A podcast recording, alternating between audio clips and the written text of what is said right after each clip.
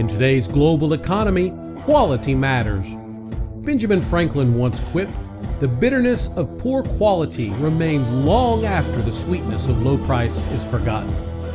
Quality Matters is here to talk about all things quality. So, whether you're looking to improve your business, getting ready for an audit, or dealing with failed inspections, tune in, check us out, then get back to doing work that matters. I'm your hostess, Darcy. I'm Kyle. And we have another special guest. We're always excited to have our guests on. but this guy, we've been trying to arrange a meetup for a little while. A little bit. Sorry, I got a cough right now. it just snuck up on me. Not the Rona. Um, no, not the Rona. um, we have Jeffrey Klima. Did I say that right? I should have asked you that before. Klima. No problem. Klima. Um, and he is the owner of Eagle Transmission Automotive Repair Shop. Um, unfortunately, we came across him because we needed their services a few times. quite a lot last year. and again this year. um, but when we walked into the shop to drop off one of our cars, one of the times, we saw um, something posted, and I'm going to read it real fast. Well, as fast as I can. And it says, Do the right thing, and the profits will follow. Making a strong commitment to ethics will help ensure that your shop has a positive impact on your employees, your customers, your community, and on our amazing industry. However, some shop owners overlook the fact that establishing a culture of ethics is not only the right thing to do, but will have a profound impact on the long term profitability of their shops. The Ethics Resource Center in Washington, D.C. conducted a study on 21 companies that set high ethical standards and that had published a company statement saying that their purpose was to serve the public with high ethical standards. The study concluded that had you invested $30,000 in the Dow Jones Composite 30 years ago, that $30,000 would have grown to $134,000. Had you instead invested that $30,000 in the 21 ethical companies covered in the study, that $30,000 would now be worth over a million dollars. Does not surprise me at all. So when we read that, we said we got to get Jeff on the podcast. Yes. but I, from my experience, have seen that they believe it. right. And so that's why we want you to have you on here is we talk about small business all the time and the value that these things bring to small business. So what inspired you to to not just live this but to put it out so publicly? Um, one, it's just who I am. Um, I just can't do things any other way. Um, I my satisfaction comes from helping people and doing things uh, the right way and seeing those results uh, and the appreciation. Uh, that's what drives me. Um, but I also saw it as um, a desperate need in the market um, across the board, uh, but specifically in the in the services industry and, and definitely in the automotive industry.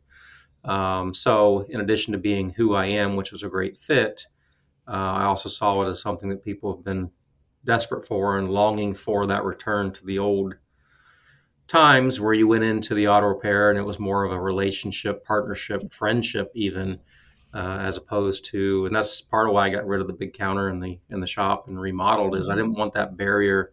Like you're in the principal's office and we're on sides and you know, we're, we're we're battling against one another versus figuring out how to solve a problem together.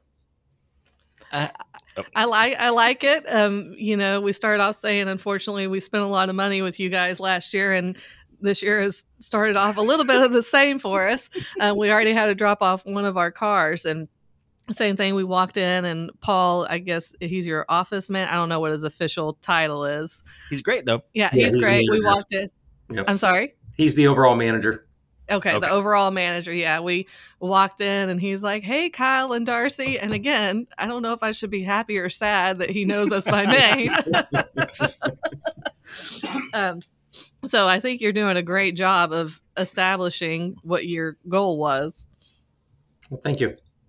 No, I, I agree. It's these are things that we talk about. You know, you hear all these business talks and you see these presentations. And, you know, I was literally just talking about this with someone else 20 minutes ago. These ideas of ownership and engagement and mission, like these are so much more than just words. like these are really the core of providing quality products and services.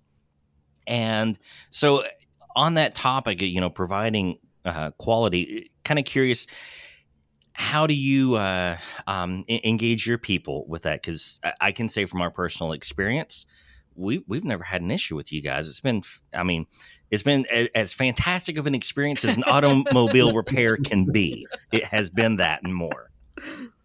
Well, we try to we try to look at it from the customer's perspective um, across the board. Uh, we know that people don't want to come. We're not Best Buy. We say it often. We're not Best Buy. You didn't save a bunch of money and look forward to coming and, and seeing us, and we understand that. Um, we incorporate that into what we do and how we approach things. Um, we don't do the high pressure sales. We actually use compassion and you know, hey, I'm sorry. Um, you know, we love the ones where we can tell them that no, your your issue was not a major issue, it's something real minor, and that's great. We feel great about that. But unfortunately, our job too is to break a lot of bad news, and and we you know openly say, which is taught against us, is that you know uh, you're supposed to use words like only. It's only a thousand dollars. You know, those things don't go over real well. It's it's still an impact to their lives. So we try to incorporate a little different perspective um, and, and and introduce that compassion that we understand it's a hit and we're doing our best and let's help you prioritize what's important and what's not right now. Um, so uh, that's a big part of it. Uh, and then process of procedures to try to make sure that we're following through and being consistent. Uh, we use a text system. Um, oftentimes we'll put a lot of humor in there um, to try to lighten the mood. Um, we've had a few people that uh, I think maybe three people in the five or six years that we've done that um, that didn't like the humor. Um, but, uh, but, for the most part, people enjoy it, and, it, and it, it's accomplished what we tried to do, which is to lighten the mood. We know it's a stressful situation, and try to make it a little lighter and, and less stressful for our customers. Um, that's been our goal all along. Well, one thing, I guess it's the text system that you mentioned that we really appreciate. Oh, gosh, you know, yeah. you get the text that shows the estimate. Here's what's wrong, and here's the estimate. But then with it comes pictures. Yeah. Of here's what's wrong, and this is why we're going to fix it. Yeah. There, there's no question of integrity at mm-hmm. all. It's like, okay, this really is like this is it. You know, I have faith and confidence of of what's what's being told to me. Um, but I I, I, talk a lot, you know, and we obviously sell our own quality management software with Texas Quality for other, you know, types of uh, organizations, and but the integration of technology to make your life and your customer's life easier is so critical. Um, I am curious, kind of from my own personal uh, perspective, just because I'm, you know, kind of a computer geek, is how did y'all uh, go about getting this uh, software set up? How did the getting your team used to using it and kind of training your customers on how to use it? How'd that go? Um, it's a little bit of a challenge. Um, I've always been process, procedure, systems, automation, efficiency driven, um, and put a lot of systems in place in my in my history. Um, so it was a natural fit for me to, to look at those type things. And one of the first things I saw um, in the industry is that you drop your vehicle off, it goes in a black hole, and at some point it pops off the other end. And in the middle there is about 27 phone calls asking on the status of the vehicle um, because they have no clue. And so I didn't like that from a communications and a customer service perspective. And phone call uh, is is ringing off the hook. People wanting to know what the status of their vehicle is versus a quick text. Uh, and the text system we use is pretty automated. It uh, drop down menu so we can select each uh, um, each step of the process, and it instantly sends a, a canned text, or we can send a, uh, a, um, a, random text if we need to. There's a little more detail or custom communication we need to include in there. So that's all a part of it, um, and helps us minimize the uh, unneeded phone calls and the lack of communication, which then allows us to focus on the things that are more important the new customers coming in or updating the existing customers and getting their cars, their parts ordered, and all those other things that are required to, to, to make them happy. Um, as far as the employees, yeah, it's definitely been a bit of a challenge. Um, the industry is um, pretty set in its ways, and um, it is across the board in a lot of industries, but automotive has been uh, a bigger challenge than I've had in, in other industries um, where they're just not used to. You know, we've got tablets now um, and have had for a while where it's the DVIs, the digital vehicle inspections. um, to your point that the photographs and stuff when we first started out it was um, no photographs um, uh, beating technicians over the head and, and, and, making sure they understand why we need photographs and why it's important and um, them wanting to come and tell us and and training the, the management including paul to um, at some point you have to put your, your hands over your ears and say i don't hear you. I don't hear you. Where's the where's the dvi where's the pictures? I don't i don't hear you i don't see it. So, so it, it was a it was a, definitely a, a, process in getting those things established. But um, once you explain, in my experiences, you have to explain to the employees and the people why you're doing what you're doing. Um, part of our process is we have a porter that checks the vehicles in. So once Paul uh, receives a customer and gets their information, puts in the system, then the porter's job is to go out and put the car mat in the vehicle, uh, the seat cover, um, get the car prepped. Uh, he takes a picture of the car, the side profile, and then he takes a 60 second walk around of the vehicle uh, video. Um, all starts at the driver's door, walks around, and then when he gets back to the driver's door, takes a quick quick scan of the interior. Um, and then he parks it on the back line, a specific place in the parking lot where the technicians know to go. That's where my car is going to be at when I need to diagnose it versus mm-hmm. walking over the parking lot with the with the with the key fob, which car is beeping at them. Yeah, exactly. Um, and then we do the same thing on the on the on the outside. Once it's all finished or on the end of the process, um, the porter goes and also uh, checks, looks over the car, makes sure there's no grease smudges, everything's been cleaned, and no tools been left in, any dirty rags. Um, you know, there's nothing out of place um, from the customer's perspective and that's why it's it's not necessarily a, a, technician type person that's porter role. It's better to have somebody that's not technician because they're looking at it from a non-technical perspective and catch hmm. things the technician wouldn't otherwise see or pay attention to. And then they do another 60 second video, and those videos on the front and end are protect us and protect customers. We've mm-hmm. had times yep. where um, they came back and there's a scratch on the door, and we look at the video, and yep, it wasn't there when it came in, and it is there now. So we take care of it, and that's hmm. that's the point of it. I think that's all amazing. And, absolutely, you know, even in our industry of quality management, we don't hear people with such detailed processes that can explain it so simply. Yes. And that simply is the key. I, mm-hmm. I talk all the time about simple solutions are the toughest thing to come up with. It's easy to complicate things when, when you try to solve the problems. And yep my gosh, there's so much that other business owners could learn. Like th- this is really just absolutely fantastic. I mean, we're looking at the whole quality management process from identifying customer requirements, communication, leadership, engagement of the people, final uh, QC checks, and you talking about how it's not a technician that does uh, some of these checks. I love the idea. It's it's an outside perspective because that technician sees the rag on the floor all the all the time. He sees all the problems all the time. Mm-hmm. So looking at it with a different eye is, is just going to be more difficult. Yeah, those things don't stand out. The technician, like I said, they're used to seeing that, and it doesn't mm-hmm. register as much as hold on a minute, that doesn't look right. Did, did a customer really come in with a dirty uh, red shop towel in their car? and I can attest to that because you know we've picked up our cars a number of times, and the worst thing that's happened is the seat has been way further back than I need it to be because well, I'm short. We're short. we're vertically impaired, I guess you should say. so then my question is what is your background? You said you've been involved in processes and putting systems in place. Have you always been in auto- the automotive industry doing that, or did you do something before?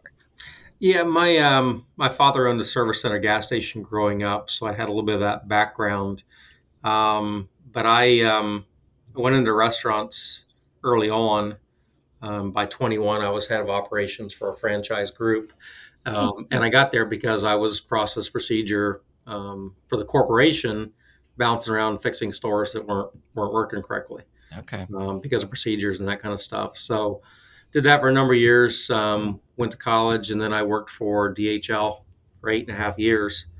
Um, I was in frontline operations, managing couriers that delivered packages for the first three and a half years, and that location was ranked at about 320 at about 430 locations in the country. So they were in the bottom pile. Mm-hmm. Um, and 15 months later, we were number one in the country and we stayed there. Um, oh, wow. It was all Fantastic. about driver profiles. I developed driver profiles using Excel and I would screen scrape data out of the systems, copy and paste it in there.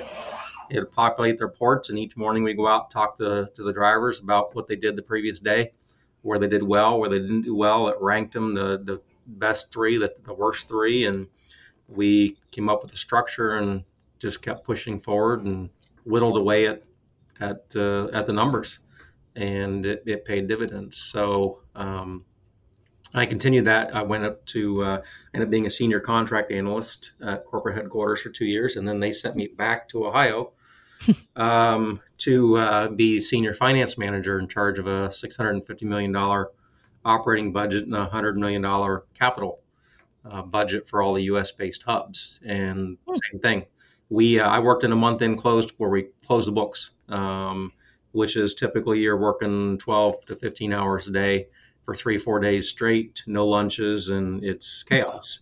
And we worked overtime once. On the first month, we closed books, and after that, we did never worked overtime. We always went to lunch because we put process, procedures, systems in to where we could deal with whatever came at us. Wow, that's awesome. But this is That's a pretty everything. good story. yeah, th- this is this is really everything. So many uh, so many small business owners and managers need to hear. I mean, this is everything that we preach, Mhm. right? Yep. And so it's no surprise that well, and just you know, we gave a little bit of background how we got talking with you, but it was really we have been blown away by the you know not only the level of service but the quality of the work, the the people, like everything just seems to work so well and so smoothly for you guys. And having been on the opposite side of so many of these industries, we knew there was something special going on. There was some sort of secret sauce. And then when we saw the mission statement so clearly articulated in public for everyone, you know, it, it's been months that I've been like, we need to talk to this guy Mhm. on the podcast. Folks need to learn about what they're doing and what they're doing well. Yeah, and also I wanted to throw in that he's also very ac- you're also very active in the community. Um, and I don't know how that got started. I know you're helping Mary right now. Mhm. Um, how did all that come about that you started kind of helping people out? again, I've always been that way, and that's been my passion. Um, I supported my mother, brother, and sister from about the age of 15 um, for a number of years, digging out of a hole, um, a very deep hole. And um, it's just always been in my nature um, from my neighbors passing away, her husband passing away, and taking care of her lawns and bushes and uh, help guiding her on home repairs to I worked for a group called Give Back Cincinnati when I was in Cincinnati, Ohio, um, where we did a number of, and I was on their board and, and, and helped organize a lot of their projects, including one where we literally painted between 45 and 50 houses on one Saturday in eight. Wow. Oh, wow. Um, yes, and they were ho- home. They had to be homeowners. They couldn't be uh, landlords. Um, we picked people, and it was a whole process, a year long process. We'd have an application process, a review of all the cap- applications. It was a, a big ordeal. Um, so I've always done those things. Um, here, it got it really took off and got more formalized um, when I posted right before Harvey on the flood parking. Um, Okay, Yeah. Yes, I Yep. remember that. yeah, and then it clicked to me that um, there was something more to that that I could use the social media um, to post something more than what I had for lunch, which I never did anyway. But uh, um, but you know, use it for for some good and reaching a lot of people and, and, and organizing and, and gaining a lot of traction that way. I'm known as now as the as the flood parking guy. I get people say that on a regular basis. Uh, my wife is probably going to be in my tombstone at some point. So. Uh, well, for folks that don't know, because we've got actually got listeners all over the world. We had someone you know comment the other day that's in uh, UK, listeners in Australia, um, I mean all over. So during Hurricane Harvey, like everything flooded in ways that no one could have possibly conceived. And yeah, I remember you guys posted, "Hey, look, if you you need somewhere to park your car, bring it up because y'all shop is you know pretty So it high up." flood. Yeah, Yeah, I always I I always like, joke that that's on my they talk about the lack of hills, and I tell that my my driveway is considered a major hill in southeast uh, Houston. So um, so if people want to find you in the Houston area, it's Eagle Transmission. Mhm. I know you have a shop here in Friendswood, and then you've opened one in Spring. Is that correct? correct. Okay. And are those those are the two you have? Yes, correct. And it's Eagle Transmission and Automotive. Um, we do do full automotive. We started out as a tri- driveline transmission shop um, for the first four years, and then right after Harvey, um, I had taken over the rest of the building in Friendswood and expanded into full automotive with master mechanics and brought Paul on. So a lot of you know a lot of bad, but a lot of good things came out of that as well with uh, connecting with Paul and the team that you guys have seen now. So yeah, so I got Friendswood and uh, Springs been here about eight months now.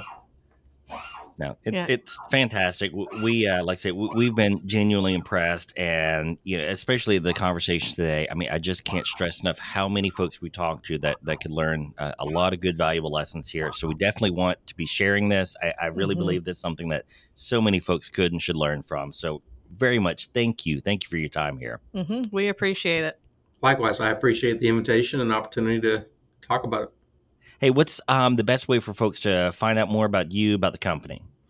Uh, a lot of Facebook presence. Um, so Jeffrey Klima um, or Eagle Transmission Automotive Friendswood, Eagle Transmission Automotive Spring.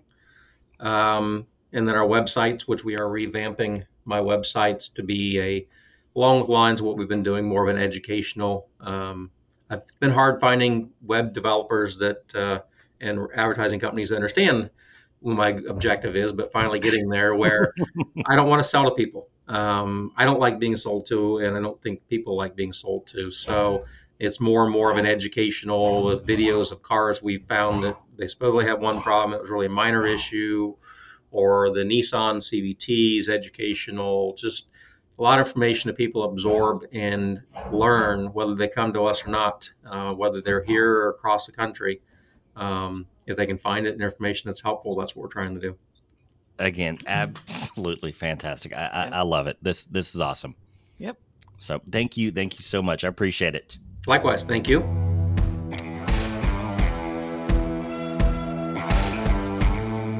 Um, I don't know what I'm going to say. Why did you push that button? Hey everyone, thanks for listening. We appreciate y'all listening, but we need to know that you're listening. So if you like what you heard, give us a review on iTunes, Spotify. Uh, you can even send me an email. Somebody's emailed me before, dchambers at texasqa.com. Tell me what you think.